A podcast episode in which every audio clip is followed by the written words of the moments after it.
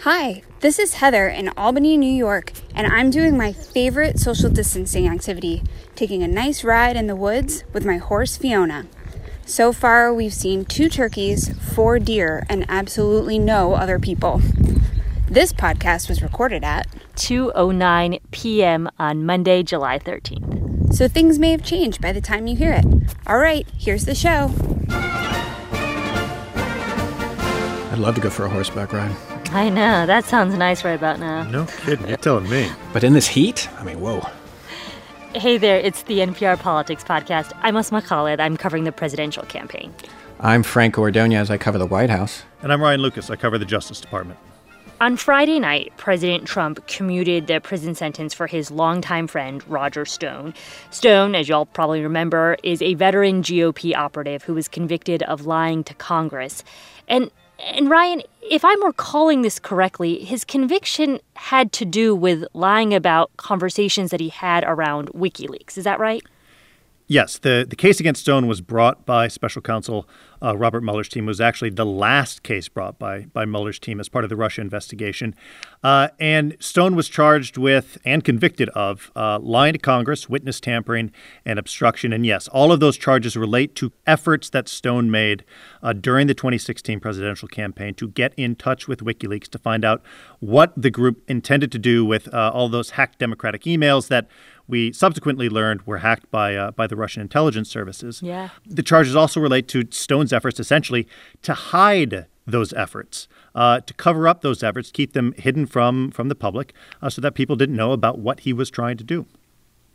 And Ryan, you covered his trial. Uh, I remember there was lots of drama, but remind us where did things land? What was his sentence?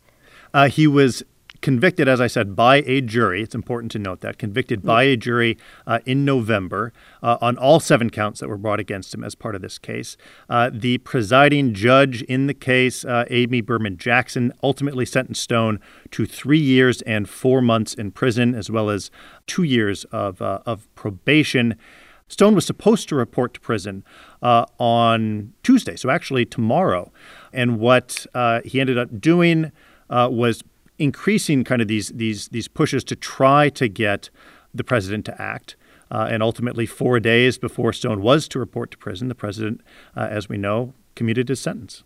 So, so Franco, how has President Trump justified this decision to commute his friend's sentence? I mean, what is his explanation? And I think we should be clear that commuting is different than pardoning um, in terms of you know an admission, I guess, of guilt here. But but still, how has he justified this decision?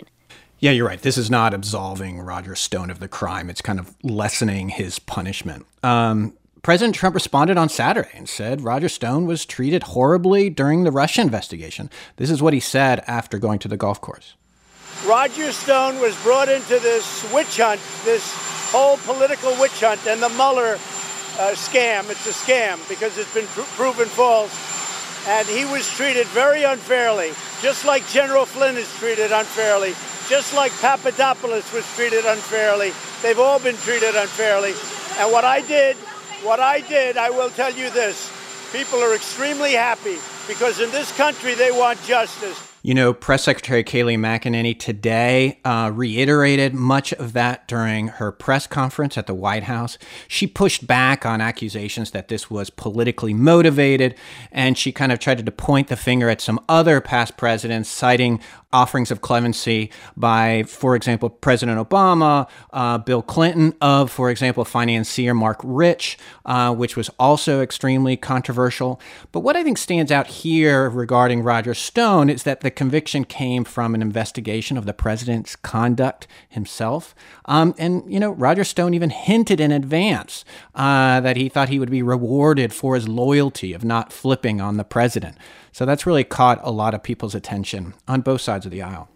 There are there are a couple things that I that I want to mention here about uh, kind of the the White House's justification or reasoning for a commuting Stone sentence, and one is this this statement that the White House put out on Friday evening. It's important to also note that this this sentence was commuted uh, on Friday after 6 p.m. is when we learned about it, mm-hmm. uh, and the White House statement was on fire. It was basically all of the allegations and complaints uh, that the president has made for the past several years about the Russia investigation were included in this statement, this statement announcing the commutation of Stone's sentence. It did not read like a, a sort of standard commutation of we're going to do X, Y, Z. It was Roger Stone was the victim of a hoax, an investigation that never should have happened.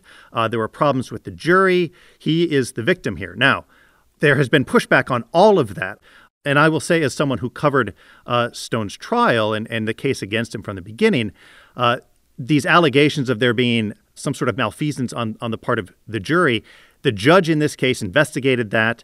Stone brought that up during the course uh, of his case in court. The judge examined it and rejected it. So that has been addressed and rejected by a court of law. And, and Ryan, has Stone himself publicly come out and, and said anything about this whole decision? Well, Stone uh, spoke briefly on Friday after uh, after it was announced, and he had a little bit to say. Here's a bit of it. I was worried about my safety there. I was worried about my health. Uh, so the president has saved my life, and he's given me the opportunity to fight for vindication, to fight for my exoneration. Ryan, can you explain what he's talking about when he says he's you know concerned for his life? What was that about?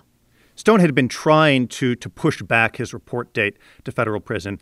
And in part, that's because, you know, there has been an outbreak of COVID 19 in the nation's federal prisons.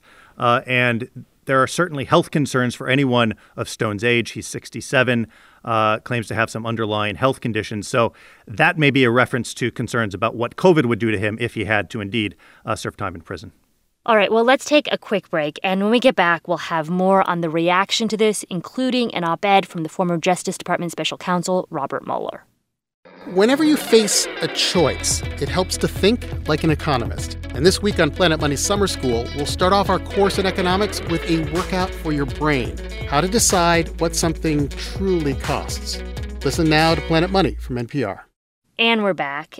So, you know, I cover the presumptive Democratic nominee Joe Biden, and his campaign weighed in on all of this Friday night. They said that President Trump had abused his power, and by doing this, on a Friday night, he was hoping, they say, to avoid scrutiny. And they said this whole situation, in their view, in essence, could only be resolved through the ballot box in November. And so it feels, you know, to some degree that this is becoming a referendum on the president with stakes that they see that can only be resolved in the November election. And, and, Franco, is that in sync with what you've heard from other people? I mean, have we seen the political fallout largely go back to traditional partisan lines that we always see? I mean, for the most part, yes. I mean, not surprisingly, Democrats have responded like Biden did. I mean, House Speaker Nancy Pelosi is calling this staggering corruption. Representative Adam Schiff, who led the House impeachment of President Trump, you know, said the decision was among Trump's most offensive of the rule of law and principles of justice. He was on Here and Now today talking about this. It's a real body blow to the rule of law in this country that under this presidency, there are two standards of justice. There's one for friends and cronies and accomplices of the president, and then there's one for everybody else. If you're willing to lie for the president, if you're willing to intimidate witnesses and obstruct and cover up for the president, then essentially you get out of jail free. And that's an appalling uh, degradation of the democracy in this country. And look, it's not just Democrats. Republican Senator Mitt Romney called this historic and unprecedented corruption. And Senator Patrick Toomey of Pennsylvania also objected to this, calling it a mistake and saying if anything was going to be done, it should have been resolved through the appeals process. So it's been, uh, you know, significant on both sides. I would like to note, though, among uh, Trump supporters, though, he has had plenty of defenders. Um, most of leadership has been quiet on this, but Republican Senator Lindsey Graham, who's been behind Trump on so many times, uh, said that it was justified. There's a question that I have for, for Asma, since you cover the, the campaign. I mean, sitting in, in Washington and talking to folks in the legal community, uh, a lot of people's views on the Russia investigation and what the president uh, has done and continues to do is is pretty firmly entrenched at this point. Uh, do you think that this decision, the decision to commute Roger Stone's sentence, is something that voters are paying attention to or care about? I think that's an excellent question. I mean, all I can point to is when there have been other similar instances, you know, of, of abuse of power concerns, right? Over the last, let's say, year and a half at this point, while the campaign's been going on, I have voiced those questions to voters. And I would say it's not something that you hear uh, extensively about. And, and in part because right now people are really suffering from, you know, just a, a whole bunch of other issues, whether that's concerns about their kids going to school, whether that's honestly public health concerns around COVID. And so I, I will say it is not something that I substantively hear a, a lot about from people or have been hearing a lot about, just given the current environment that we're in.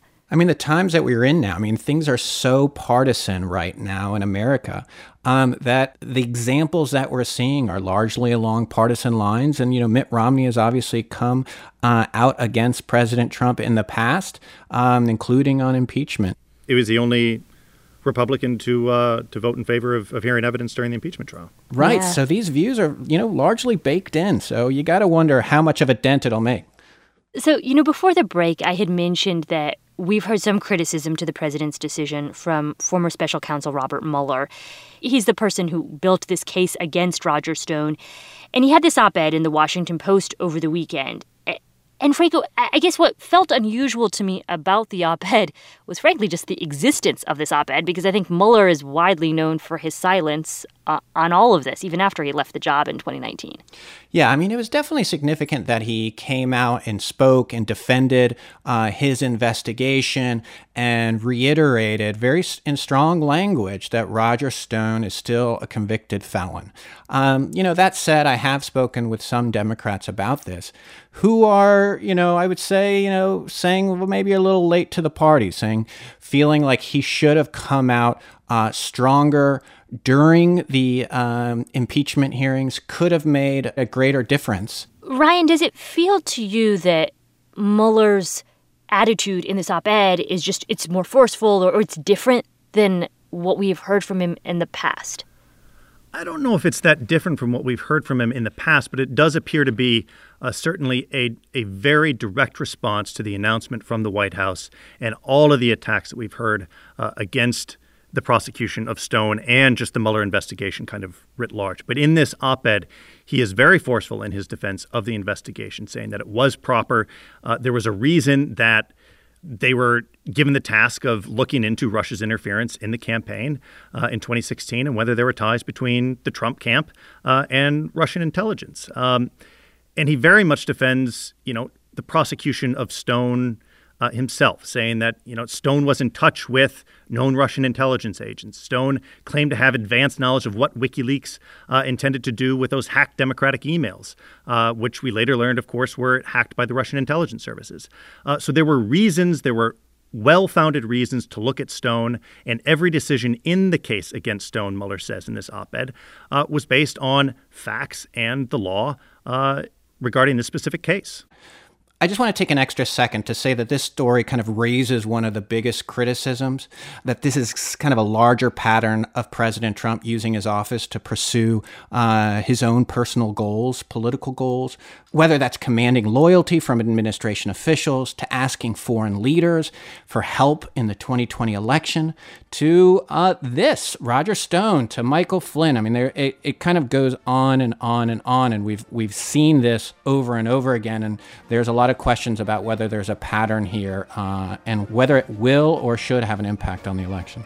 All right, let's leave it there for today. Also, if you haven't heard, we've launched a workout playlist on Spotify featuring our favorite workout songs that'll be updated daily with the latest episode of this podcast. We'll add new songs regularly to keep you motivated. You can find the link in the description of this episode. I'm Asma Khalid. I cover the presidential campaign. I'm Franco Ordonez. I cover the White House. And I'm Ryan Lucas. I cover the Justice Department. And thank you for listening to the NPR Politics Podcast.